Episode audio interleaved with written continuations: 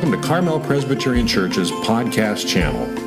Open up a Bible or just listen in. We hope this week's message is a blessing to you. I guess it must be family now, no introduction, right? So, good morning. Such a treat to be with you this morning, and uh, thank you for welcoming me into your family, but uh, also reminding who do I give this to? This prayer right the, uh, that we're all part of the same family, right? I just live in a different part of the, of the country and, and worship with a different branch of the family, but uh, we are all one family, and thank you for that beautiful anthem. Our choir sings that, but uh, maybe not as well. I don't know. We'll see. Hope there's nobody from First Pres Houston watching online. The, uh, uh, it's been a great week of connecting with some, uh, some friends from Houston. In fact, I played golf with a member of First Pres Houston uh, the other day and uh, got to know him for the first time, even though we've been at the same church together for 10 years. So, uh, and then just checking in with some other friends and even had the opportunity to go down Monday and Tuesday and see my daughter and her family and to, to invade the in-law space, right? If you're a grandparent, you know, you kind of jealously guard your territory. And here were the, here were the other grandparents coming in on and interloping. So uh, anyway, also had a chance to check in on Pastor Tim, who is working on his project and uh, has made great progress on that, so I can report that back to you. That uh, when he returns next uh, Sunday, he will have made significant progress on finishing off his uh, doctoral work. And, you know, as I said last week, Tim pleaded with me to preach on tithing and sacrificial giving. but I told him that I didn't think that that was really appropriate, that what I would wanted to do was kind of look at the book of Acts and uh, just talk a little bit about what it looks like to be in this amazing adventure together as members of the family, to, to take a look at some of the, uh, of the saints of the past to uh, encourage us uh, as we live our lives in partnership with Christ uh, as saints in the present day. So, we're going to look this morning at uh, chapter 11 in the book of Acts, and I'm going to read uh, verses 19 through 26. So, if you would stand and join me, I'd like to read God's word to you.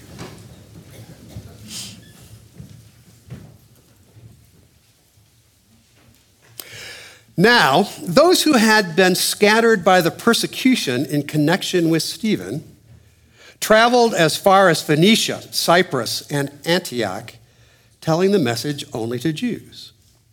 Some of them, however, men from Cyprus and Cyrene, went to Antioch and began to speak to Greeks also, telling them the good news about the Lord Jesus. And the Lord's hand was with them, and a great number of people believed and turned to the Lord. News of this reached the ears of the church at Jerusalem, and they sent Barnabas to Antioch. When he arrived and saw the evidence of the grace of God, he was glad and encouraged them all to remain true to the Lord with all their hearts. Barnabas was a good man, full of the Holy Spirit and faith, and a great number of people were brought to the Lord. Then Barnabas went to Tarsus to look for Saul, whom we know as Paul. And when he found him, he brought him to Antioch. So for a whole year, Barnabas and Saul met with the church and taught great numbers of people. And the disciples were called Christians first at Antioch. Friends, this is the word of the Lord. You may be seated. So, Lord, as we gather around your word this morning, Holy Spirit, would you open it to us? Would you open our ears and our minds? Would you open our hearts that we would receive the word that you have for each of us, whether that be a word of comfort, a word of encouragement, or simply just a word of deeper understanding as we understand this great adventure that you have called us into. So open your word to us this morning, we pray. In Christ's name, amen. So, of course, the book of Acts, if you are not familiar with it, is the story of the birth and the early chapters in the history of the church. And uh, it starts with uh, the church in Jerusalem, where it is given birth to. And, but it eventually shifts north up into Antioch. And instead of following Peter, as it does at the beginning, Peter and John anyway, the attention shifts to Paul as Paul begins then to move across the Roman Empire, sharing the gospel uh, wherever he goes. And I mentioned that, again, I'm assuming most of you know that, but I want to just kind of get our heads back into an understanding of what the book of Acts is really all about and to remind us that it's a, a story about a movement. Okay? Christianity in that day was a movement. It was initiated and empowered by the Holy Spirit, but it was accomplished through the lives of ordinary people. We're used to associating church with buildings and institutions and programs and ministries and activities. But we need to be reminded from time to time that the church was and remains a movement.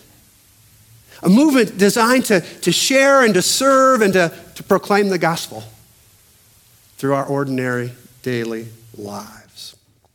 Now, we say this from time to time at, at First Pres Houston. It's certainly not original to us, but uh, it's important to remind ourselves that we don't go to church, right? We are the church. We're the church whether we are in the building or whether we are in the city. We don't go to church, we are the church. So, as you look at those first couple of verses there, it refers back to something that I, I, mentioned last week as well this great persecution of the church, right? That uh, was associated with Stephen, the first martyr who lost his life for the church. And after that, the leaders of, the, uh, of Judaism in Jerusalem say, We have got to get rid of this movement. And so they scatter the church. And with the exception of the apostles, everyone gets out of Dodge most of them moving north, but some of them going to Judea and Samaria. And what takes place is one of the most extraordinary stories of evangelism that we will ever encounter. Oh, it wasn't a strategy. It wasn't as if they all plotted and said, okay, you go here, and you go here, and you go here, and we'll all carry the gospel wherever we go. This was just a bunch of people, refugees really, safety, seeking the opportunity to live. But in the process, they couldn't help but carry the gospel wherever they went. The Jewish believers, it says, took the gospel to Jewish people. The Greeks, however, some Greek believers who had come to know the Lord, they were from Cyprus and from North Africa. They decided to take the gospel to the Greeks. And uh, five to seven years after this terrible persecution, we get the first new church plant in Scripture. A church comprised both of Jews and Gentiles, or Jews and Greeks. This is the very church that sends Paul and Barnabas and others out on their missionary journeys across the Roman Empire, which then gives us the balance of the book of Acts and most of the New Testament outside of the Gospels. Now, I don't know whether you are struggling with this here in Carmel, but uh, there's a lot of conversation in Houston, in, uh, at First Houston, about the peril that we find the church in today. The church, at least in, the, in America, is struggling, isn't it? And there's a lot of us that have a great deal of concern about the state of the church in the U.S., about the divisions that we are seeing or experiencing, about false teaching that uh, is coming from different directions, about where are all the young people, right? And is there, you know, a, a significant generational change taking place that spells doom for the church? And is just the, the secularization of our culture, is it, is it going to continue to, to cramp and to, to uh, diminish our ability to be the church? And I think it's important for us to look at a book like the book of Acts and be reminded that over the course of history, friends, the church has always been in peril. Amen? The church has always been just that far, right, from going under. But at the same time, the church has never been in true peril because the church is in the hands of Jesus Christ.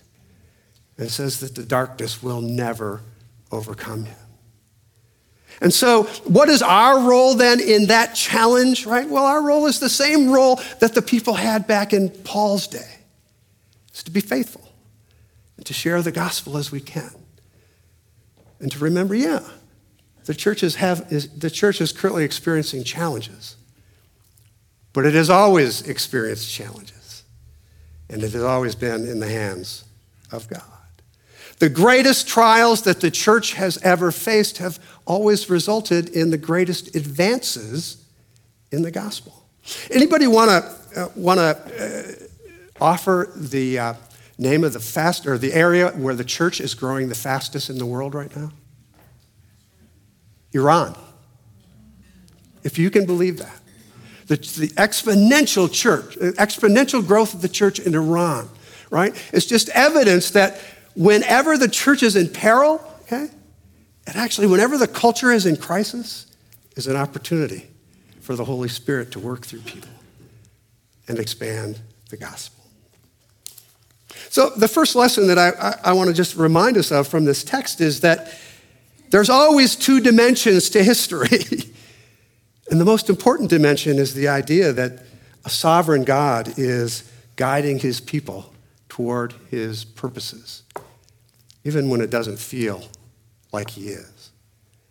And then the second dimension is God's faithful people living as faithful as they, faithfully as they can on mission, but sharing the gospel as they share their lives. As we talked last week, when ordinary people live faithfully in participation with an extraordinary God, amazing things happen. Or again, if I may, to put it in your context as you uh, work with this new uh, vision and mission statement, when people connected to Christ engage in small acts of great love, things can happen. First lesson our role is to be faithful in sharing the gospel. Second lesson. Second lesson comes to us in the form of a person. Barnabas, right? Whose very name, as, as most of you probably know, whether he was named or nicknamed, son of encouragement, Barnabas, right? Wouldn't it be great to go through life with that? Jim, son of encouragement. And then to have the ability to, to live into that name. And he was. If you look at his life, the very small window into his life that we are given in Scripture, that's exactly who he was. Now, he's often presented as the patron saint of sacrificial giving. He's trotted out every year at stewardship season. Um, because he sold a field and he gave it to the church and allowed the church to, to serve in, in community. So you can tell Tim, I brought up sacrificial giving. but actually, what I love about Barnabas is he's the personification, personification not just of sacrificial giving, but of sacrificial living. Barnabas is just one of those people who's completely generous in spirit. We don't know much about him, but in verse 24, it says he was known for goodness, he was full of the Holy Spirit, and he was full of faith. And as I look at his life, I look at the idea that, first of all, obviously he was full of faith in Jesus Christ, but he was also full of faith in his ability to see Jesus Christ in others. He had faith in God's ability to do great things in the lives of ordinary people.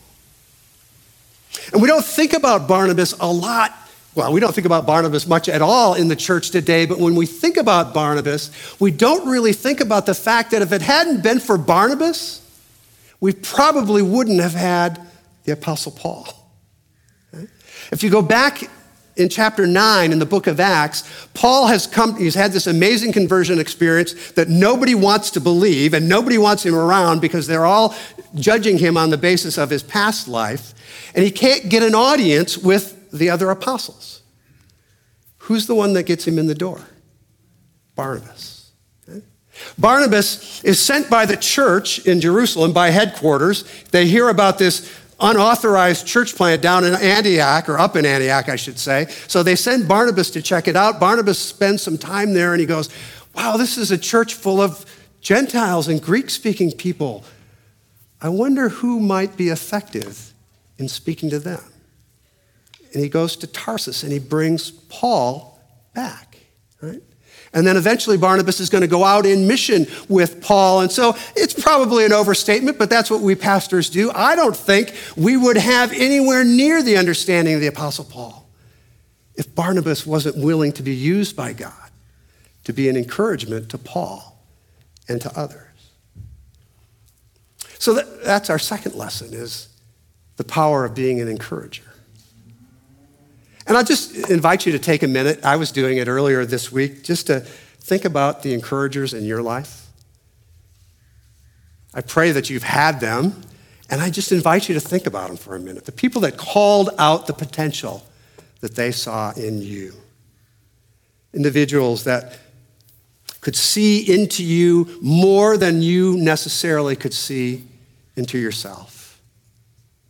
You know, I've had. Uh, and as you do that, just maybe make a mental note to give them a word of thanks. Right? I got to thinking this week, uh, I had the opportunity to have lunch with a person that was an encourager in my life, and they uh, uh, probably in ways that, that he didn't even know. Uh, until I, I brought them up at lunch, but it got me thinking about all of, excuse me, all of the people that I have been blessed with in my life who have seen something more in me that I have seen in myself. And I could drop a lot of names for you because I've been a part of the Presbyterian Church for 30 years and I, I, I did all of my uh, uh, Masters of Divinity and doctoral work at Fuller. But you know the guy that was the greatest encouragement to me? It was a guy by the name of Bill Rippey. He was just a guy. He didn't have 17 degrees. Uh, he wasn't the pastor of a large church in Los Angeles, right? He didn't have all kinds of theological training. He was just the small group leader in the, the new members class that I timidly went into as somebody who was thinking, is this where I'm supposed to be? And he could tell that on the one hand, I wanted to be there, but on the other hand, I didn't really want to be there. And Bill Rippey just kind of walked alongside me for that entire process of coming to Christ. And I've never been able to find him again. That's why I mention most of the people that I, you know, have touched my life, I won't mention. But I mention Bill Rippey anywhere I preach because I'm hoping one day the Lord will reconnect us. I cannot find this guy. But he needs to know that as much as Donn Moomaw, whom some of you knew, uh, or Dallas Willard, or any of those folks who have, have played a role in my life, Bill Rippey was a great encourager. So think about the people that encouraged you in life and make a note to thank them. And then, but also ask your quest, yourselves this question Who am I encouraging? Who am I investing in? Who can I perhaps mentor or disciple or coach or just simply walk alongside of? And you know the great thing about encouragement is we can do that at any age and stage. So, second lesson be encouragers. The third lesson is found not so much in who Barnabas was, but rather in what Barnabas did as he invested in others. Look again at, at verse 23 it says that Barnabas encouraged the faith of the believers. And then in verse 26, he said, along with Paul, he taught the church. Okay? In other words, Paul and Barnabas were engaged in the process of making disciples, of intentionally teaching people about Jesus, not just the stories of Jesus, but the character of Jesus, the example of Jesus, and how to apply the life of Jesus into their own life. And it's a reminder to us, it's a reminder to me anyway, that faith is not just believing. Excuse me. Faith is not just even surrendering our lives and, and receiving forgiveness of sin. But faith is choosing, choosing to learn to live as a disciple, to know the teaching of Christ, but also to apply the teaching of Christ into our daily lives. And I know you know this. We just need to all be reminded of it. That's why we come together on Sunday mornings, right? To worship God, to be reminded of who we are, and to be reminded that we're to carry who we are out into the world. Choosing to learn to live as disciples. You know, one of the most um, remarkable statements that Jesus made is recorded in Matthew 11, where he says, Come to me, all you who are weary and what? Heavy laden, right? Anybody feel weary or heavy laden today? And what does he say? I will give you rest. But then what does he say? He says, Come and learn from me. He doesn't just say, Hey, just hang out and rest for the rest of your life with me. He says, Come and learn from me, for my yoke, my teaching, my partnership with you is easy, right? And I am gentle of soul.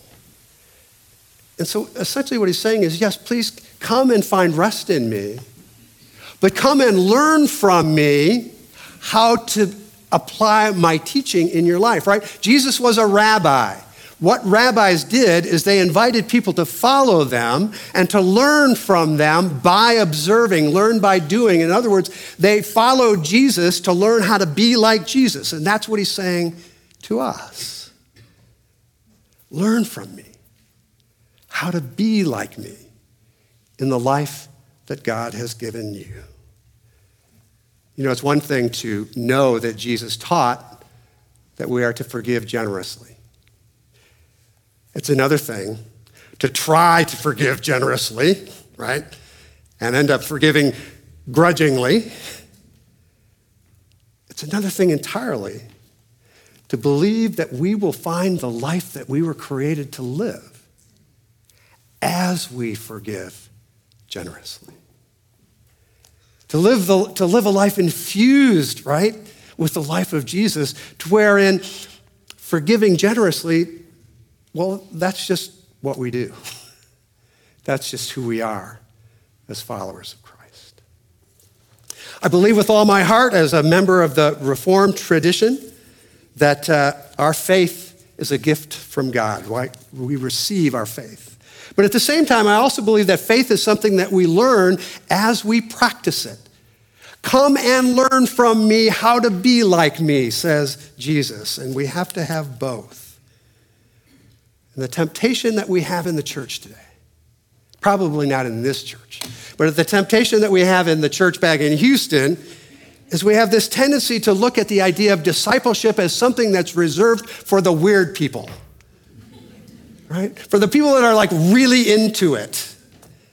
The Mother Teresa's of the world, the super serious. But we're all called to learn to receive to be discipled because it's in the discipleship process that we receive the life that Christ says we were created to receive. So, for lesson one, the idea of being faithful. Lesson two, the idea of being an encourager. Lesson three, being willing to be discipled and to make disciples. And then the final lesson is directly related to the first, and it's actually my favorite lesson from this whole passage. Verse 20 Who planted the church in Antioch? We don't know. It just says some of them. Some of them, not Peter, not James, not Paul, not Barnabas, not one of the apostles, not somebody whose name is forever in Scripture. Some of them, nameless people who loved Jesus, ordinary people started that church. It was not uncommon in that day for the apostles to speak in Jewish synagogues or in public places, but most of the evangelism in that day, most of the sharing of the good news took place in interpersonal relationships, in families, right? Social networks, in guilds, which was their version of professional networks in the marketplace on a daily basis. I think it was Tim Keller gave them the title Marketplace Missionaries. They didn't have an evangelism strategy. They didn't set out from Jerusalem to plant a church. They just were ordinary folks living faithfully who couldn't stop talking about Jesus. And the Lord used that to plant this amazing church. And friends, we don't ever think about it in this context, but this church, the church that I currently pastor, and every church has its roots all carry all the way back to this church in Antioch, right? And before that, the church in Jerusalem. But this church in Antioch, planted by a bunch of no name people who just couldn't stop talking about Jesus. What did they share? Well, the text makes it quite clear. They shared the gospel, but historians will tell us that they also lived the gospel. They shared a message of radical hope and assurance. They were able to say to folks who were sacrificing to idols who just demanded more and more and more, what if you put your faith in a God who sacrificed himself for you? Now, friends, is that not a, a message that our culture needs to hear today? Right? Whatever the idols are that we are sacrificing for, who just demand more and more and more, wouldn't it be so much nicer to put at the center of our lives the one who sacrificed himself for us? They lived by radically different values. They practiced radical care of their neighbors, of, of the community. In short, they carried the gospel as they lived the gospel. And in the process, they made the love of Jesus real. I think it's amazing, and this is a whole nother sermon for a whole nother Sunday, but it's amazing. The church in that day didn't know anything about evangelism. They didn't have any evangelism strategies. They just went out and talked about Jesus and then lived the life that Jesus called them to live. And the Lord used them to start this church and then that church and then another church, and to leave us with this incredible legacy that we live with today. Well, what might this mean for us as we close? You already know this, but I'll say it anyway. Current research says that the most effective way to share the gospel is to bring people into some church and let them hear great preaching. No, not true. Absolutely not true. 90% of people who come to faith come to faith through you. Come to faith because of a friend who either shared the gospel with them personally or connected them with someone else who could share the gospel with them. A friend, a family member intentionally sharing their faith. And so here we find ourselves in 2021 with exactly the same formula available to us that was used to plant this incredible church in Antioch. Ordinary people living out their faith, sharing their lives, and in the process, sharing their faith. So, the second part of your mission statement small acts of great love. Anybody know who is credited with saying that the first time? It's not Tim Yee. It's not the elder of, of uh, discipleship. It's Mother Teresa. Did you know that? Mother Teresa, uh, I think she said, We're not called to do great things, we're called to do small things with great love. And you know, when we talk about discipleship in the church, we have a tendency to focus on the Mother Teresa. We have a tendency to focus on the Hall of Famers. But I always like to remind people that Mother Teresa was just an ordinary young woman named Agnes who had a desire to live faithfully for God. And in the process of living faithfully for God, the Lord gave her the life that He wanted to give her, that He created her for, and raised her up to a place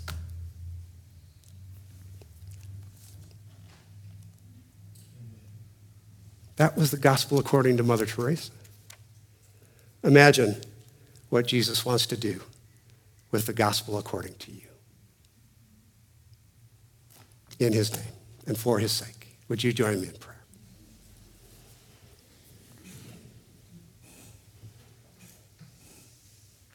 Lord, would you reignite or fan again our passion for you? I know it exists in this church because this church does amazing things in your name. But would you fan again in each of us a love for you that comes out of your love for us,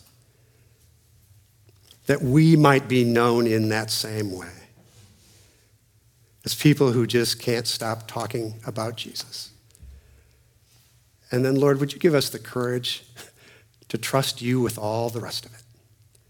As we seek to be people who love you, as we seek to be people who invite others into a life with you, as we seek to be encouragers, as we seek to, to train, disciple, coach, mentor, that we may all grow up in the faith that we all might encourage someone else to grow up in the faith so that they could go out and do nothing more than talk about Jesus. Would you help us to be those people we pray?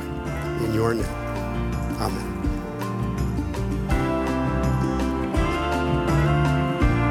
Thank you for listening. For more information about Carmel Presbyterian Church, visit our website at www.carmelpres.org or any of our social media pages. Have a blessed rest of your week.